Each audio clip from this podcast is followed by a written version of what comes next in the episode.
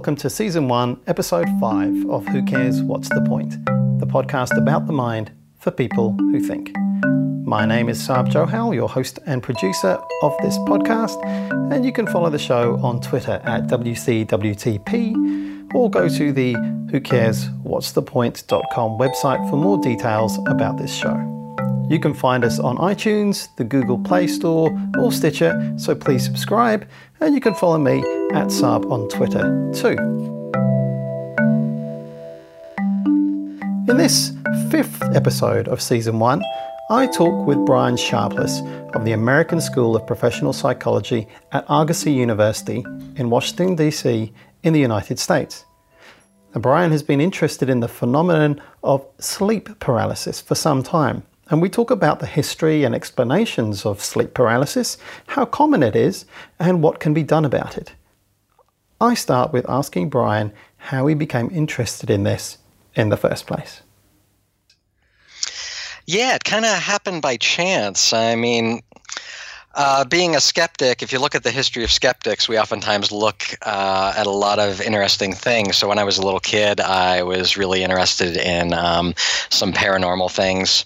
And as I grew up and went to university, um, I started studying more, you know, hard edge science things. So I studied anxiety disorders, but I was always fascinated by um, trying to figure out why people believe strange things. So when I was on postdoc, I was it was in Philadelphia and it was on a panic disorder study.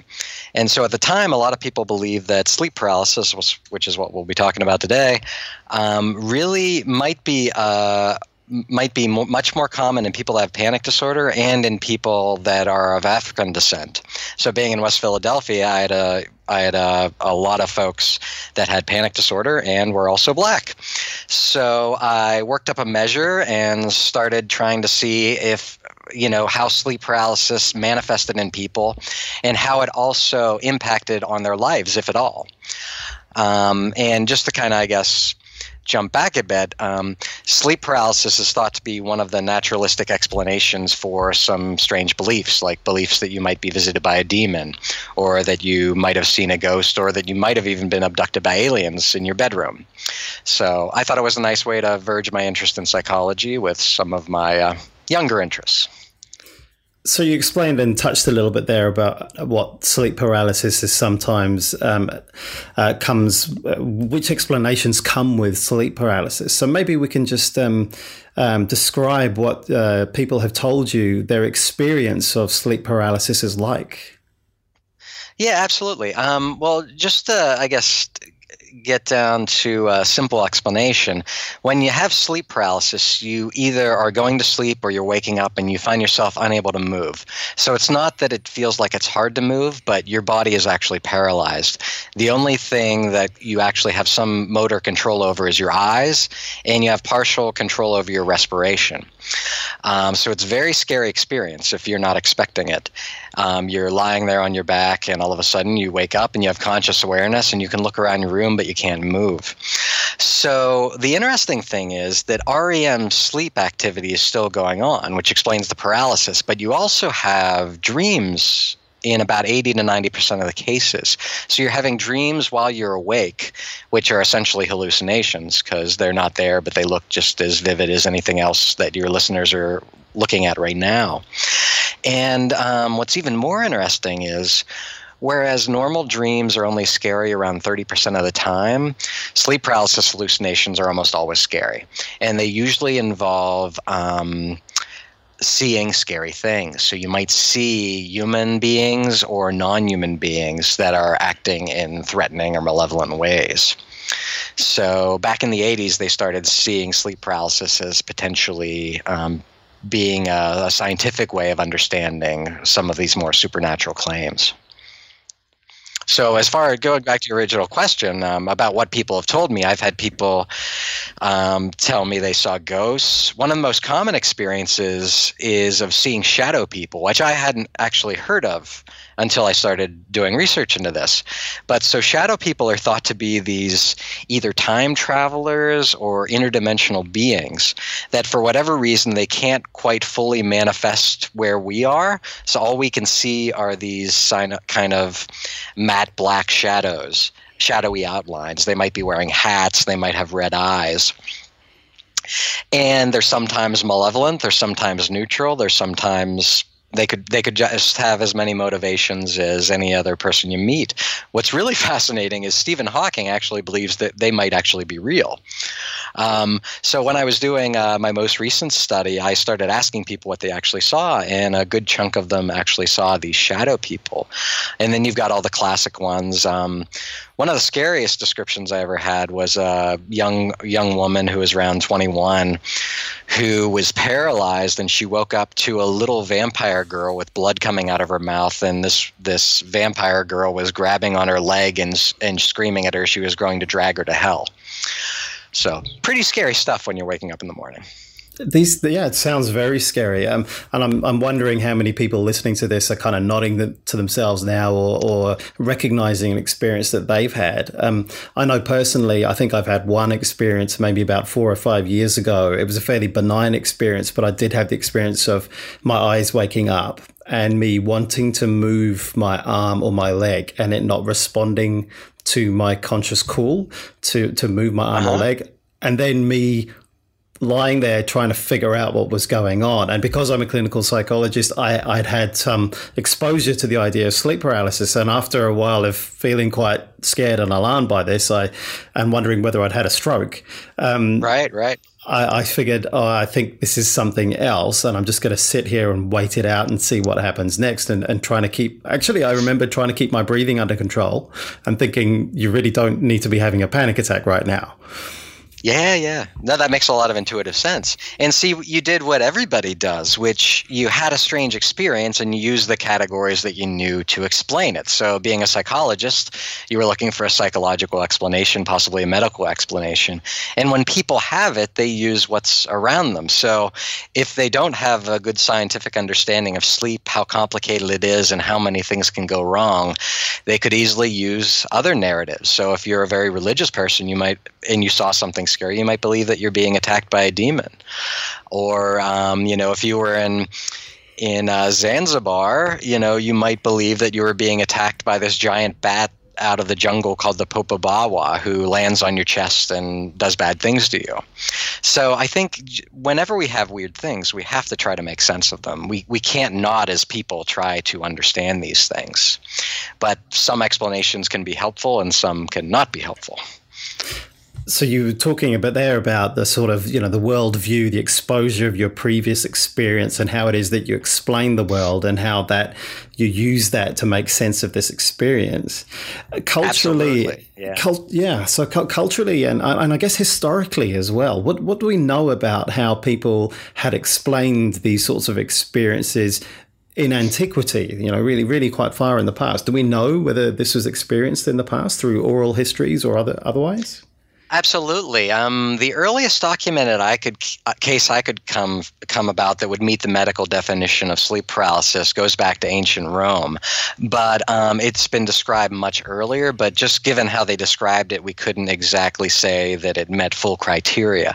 But um, in the historical part of a book I just did on sleep paralysis, I was able to identify 118 different terms ranging going back from ancient Greece to the present, and in dozens of countries for the experience. So the core parts of it seem to be fairly invariant. So the paralysis, oftentimes feeling a sense of pressure on your chest, difficulties breathing, and fear, and seeing scary things.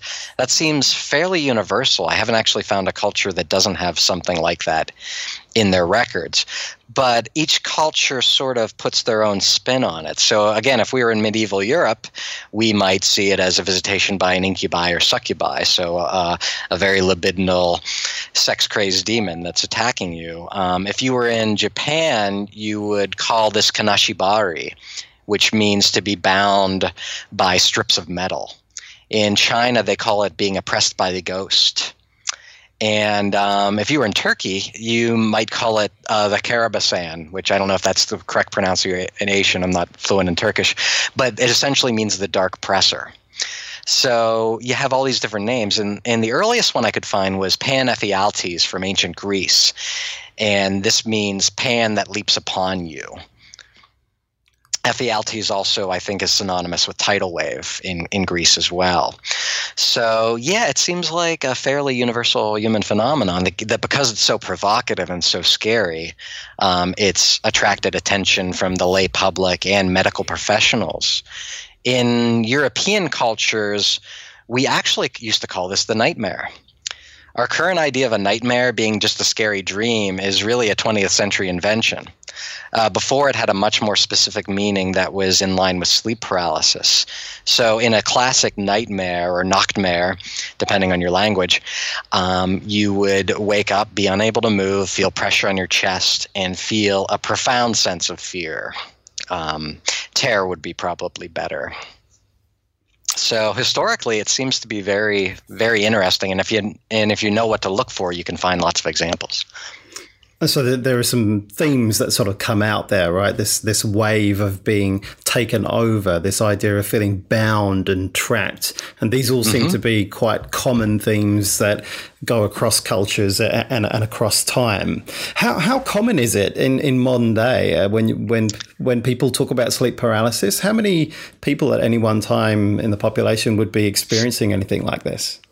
Yeah, um, I actually did a study on that where I aggregated um, data that I had with uh, 35 other studies. So I had a sample of around 36,000 people.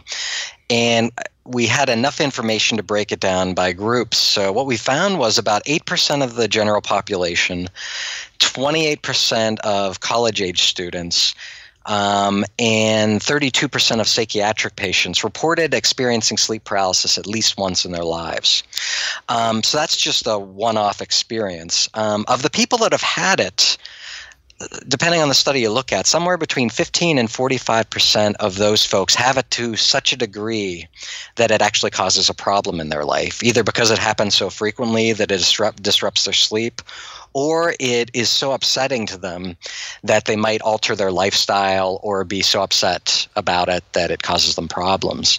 So it's much more common than people um, probably thought. Back in the 80s, there was a lot of speculation it might actually be purely a, um, an African American variant of panic disorder but um, the literature clearly indicates that it's not. And even though um, in certain studies it does seem to occur in non white populations, the differences between it are really relatively minor.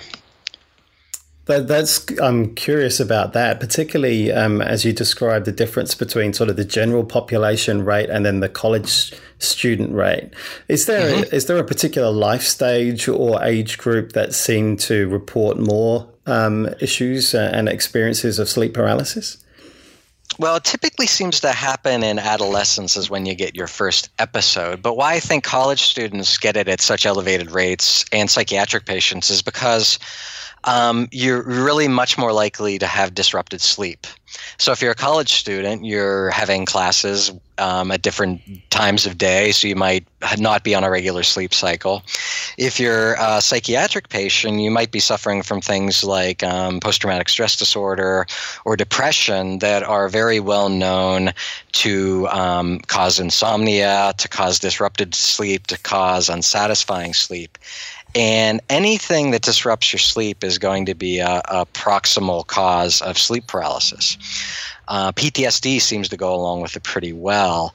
Um, but if you do things like drink alcohol before bed, what happens is you might be able to get to sleep a little bit easier, but you're not getting the right kind of sleep uh, alcohol actually um, suppresses REM sleep. So you get what's called REM rebound effect. So you're more likely to have intense dream activity at the end of the night, and thus you're more likely to make sleep paralysis happen.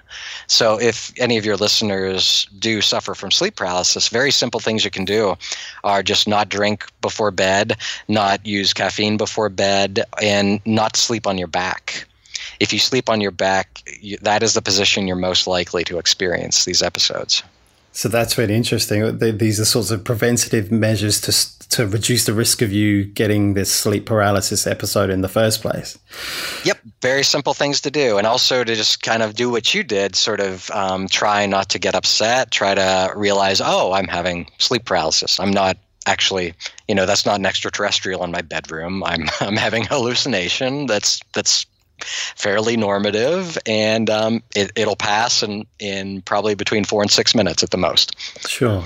Did you find any gender differences when you were looking at this um, data set? Did you see any differences between men and women? Uh- um, women had it just a tiny bit more. I think um, I have to double check the figures, but I think it was uh, three uh, percent more common in in women, but that's it was really negligible. Right, and for those people who who are getting repeated episodes in their lives, does it? Um, does it continue for very long? Does it spontaneously remit? How, how does it work out? It's quite an individual process. I mean, I, I, worked with some people that had it almost every single night. Other people would have it sort of in chunks where they'd go through long periods without getting episodes and then all of a sudden they'd get more. So the the course seems fairly variable. Right. Uh, and um, as you were talking, I sat I was sat there wondering, okay, so what if this person is in a relationship, say for example, and they're sharing a bed with somebody else? Um, do they, how, how does that work? Do they tend to disclose their experience to their partners, or do their partners become aware of it? And how does that impact upon, um, you know, their sleeping arrangements? Do we know anything about this? Um, not a lot. I mean, just I have some anecdotal cases of what people have told me, but I mean, in general, your partner would have to be paying very close attention to you to even know you're having it. Otherwise, they'd think you're just sleeping. Um, some people have their eyes open. Some people can't open their eyes, and their eyes are moving around with their eyelids shut. Um, there was a case of a, a, a physician in the early 1800s who actually would pay one of his servants to watch him as he was sleeping so that he could get out of it. Um, and so he would tell the servant what to look for in the signs of his eyes darting around and pressured breathing and things like that. Um, but the the idea of of feeling um, strange about this closing this is a big one, and that's why I think shows like yours are important. Um, I can't tell you the number of people that I've uh, that I've um, studied that when I start asking them interview questions about sleep paralysis, they say to me, "Oh my God, you mean other people get this too?" So they think um, there's something either seriously wrong with them, or this might be the beginning stages of them going crazy. Because again, they're seeing they're seeing their room just as they normally would, but they're seeing things in there that obviously aren't there. I had one uh, woman who told me that she saw her room and there was there was a set of train tracks in them and she saw a train going through her bedroom. so obviously, these things aren't um, based in reality. And there are also um, reports in the literature of people with sleep paralysis actually being misdiagnosed as having a psychotic disorder like schizophrenia. And you can imagine how that. Oh, sorry. Go ahead. No, no, please go ahead. Um, and you can imagine how that could be possible because you have um, a strange experience. You see something that isn't there that you're very upset about, and you tell your doctor, who may or may not be familiar with the phenomenon of sleep paralysis. Um, and you're in acute distress, and the doctor is clearly able to see that you experienced something that wasn't real. I mean, if you reported train tracks in your bedroom, pretty un- improbable that you had that. Um, so there are cases of that of that happening. That's exactly where my mind was going in terms of the differential um, diagnosis of this issue as opposed to something else, such as a psychotic episode. I, I was also yeah. wondering about um, you've talked very much about visual phenomena, people seeing things or becoming aware of you know, shadow people and this train tracks example. Mm-hmm. Can it show itself in other sensory ways, such as feeling or hearing? All all the senses seem to be up for grabs. And sometimes you get that kind of uncanny sense that you're being watched. Kind of like if you're in a big city walking around late at night down a dark alley you feel the sense that there are malevolent eyes on you. They call this in the literature the sensed presence. And what um, a researcher in Canada named Allan Cheyne found was there seems to be a sequence such that when you wake up and you have uh, sleep paralysis, the first thing you might notice is this sense presence. And what we think happens is your mind tries to organize this. So you start sensing something and then you feel afraid, and your mind organizes it into a visual or auditory. Uh, modality. So your brain's trying to make sense of it. So now you're seeing something. And then finally, if you're unlucky enough to have it go this far, you might actually start feeling it. So uh, something might be on top of you, pulling at your clothes, physically or sexually assaulting you, and there there's a strong historical record, going back even before we had any scientific understanding of sleep paralysis, that there's such a strong sexual component to some of these hallucinations, especially in women. It seems to be much more common. And you can see how this fits into um, demonic attacks as well as alien abductions. A classic alien abduction will involve, you know, probing of various orifices and, uh, uh, you know, uh, a rape with in- instruments. So it's a it's very fascinating. And you can imagine very um, it's a very vulnerable position to be in when you do have this sort of conscious awareness or semi-conscious awareness, yet you feel paralyzed. You can just imagine how disturbing that can be for people. Yeah, and you talk to people and they are adamant it is not a dream and that makes it confusing because they're trying to explain to people and they're like oh you just had a bad dream. They're like no i i was awake. I was able to think. I was able to process. I was able to see my alarm clock right next to me. And all this stuff was going on. So that creates a lot of shame and a lot of strange feelings. And just finding out about it seems to engender relief in people. They feel okay well this is a common event I'm in fairly good company, um, and it's really not dangerous. Did you come across any um, individual differences, like personality, that seem to be correlated or associated with the um, frequency or commonality of sleep paralysis, Brian? Um, as far as personality differences, not that much. Um, some of the early literature even even tried to split people into groups and give them MMPIs and personality measures. They really didn't find anything of note. Um, it seems that there is an association with belief in the paranormal. Mm-hmm. Now, this gets tricky because we don't know is it a cause or consequence of having sleep paralysis. So, mm. do you believe uh, in paranormal things and then you're more likely to have sleep paralysis, or do you believe paranormal things because you've had sleep paralysis and have seen paranormal things? So, we don't know about that. Um, other things that seem to be associated with it are certain types of anxiety.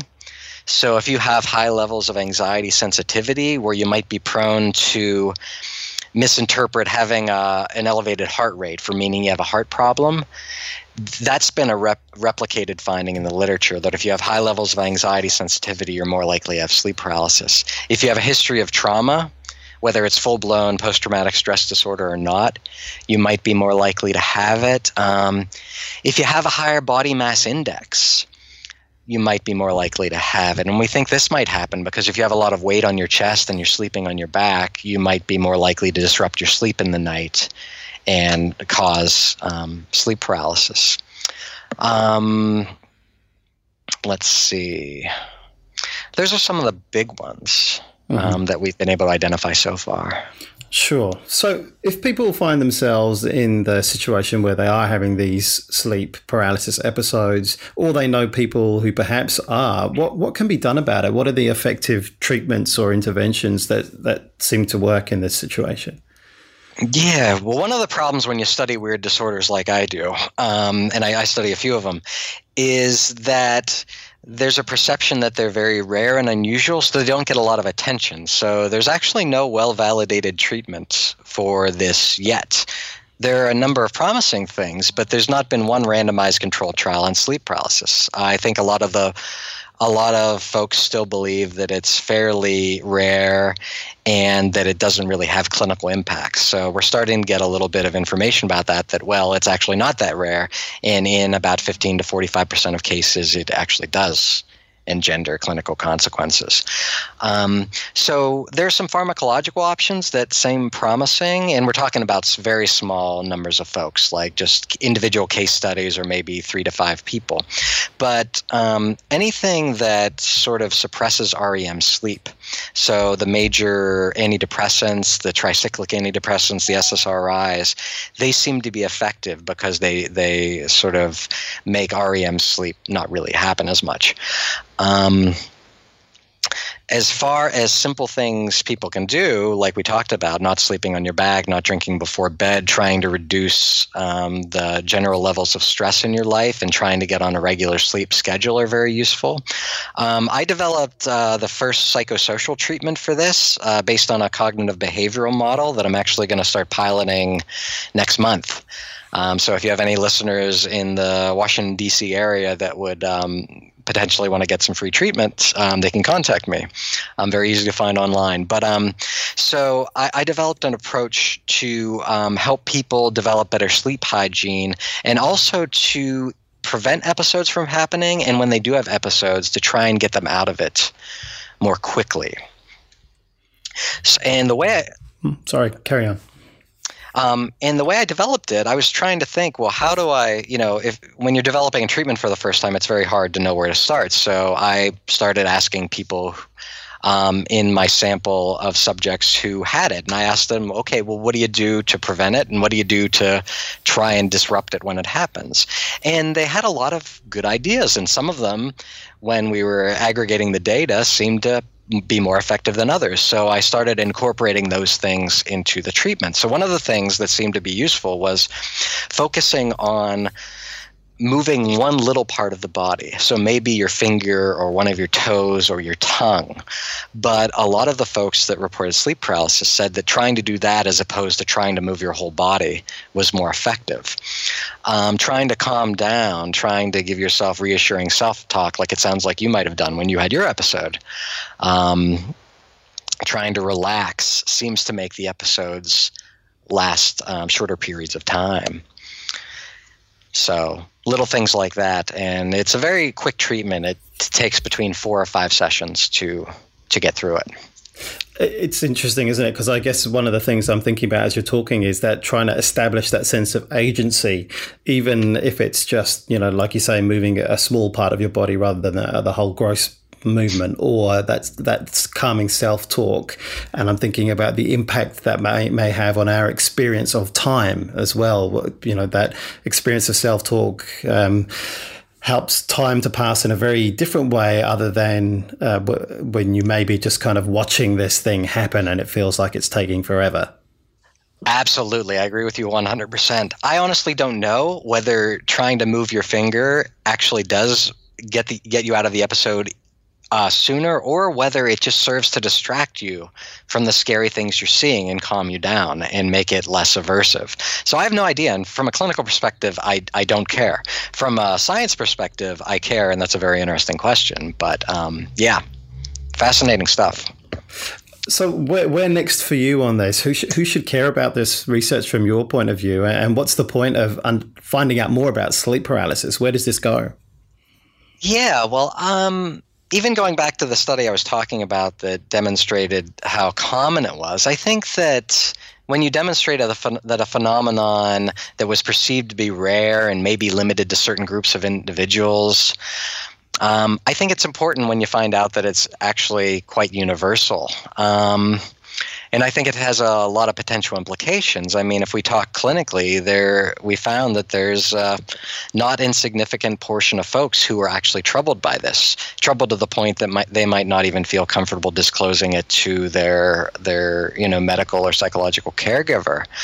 Um, so once there's awareness that that something's common, once there's awareness that it might actually be problematic, then you can start the hard work of trying to figure out okay, well, how do we help these folks?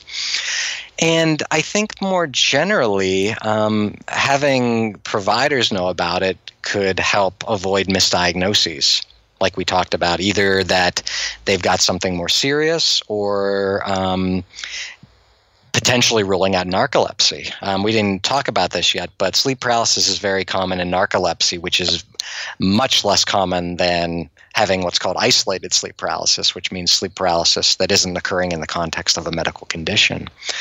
Um, and yeah, I think just being able to know there's a name for something can help normalize it and reduce a potentially frightening and shameful experience and I think going going back to the first thing we talked about, I think um, getting the word out is good for I think science literacy because this could potentially help people realize that they're not actually being visited by fairies or extraterrestrials or or demons, but they're having kind of a blip in a very complicated sleep cycle. So those are the things I was thinking about why we should care about isolated sleep paralysis. Probably to any of your listeners out there who have it, um, if it's really if it just happens once, I, I would like to think have you guys think about it as just something an interesting story to tell your partner about. Wake up and tell whoever's sleeping next to you about it. Oh, I had this weird thing called sleep paralysis. But if you are one of the the groups that has it to the extent it's actually causing problems, um, what you should do is try and find somebody, um, either a psychologist or a psychiatrist or neurologist, who specializes in, in sleep disorders, particularly parasomnias.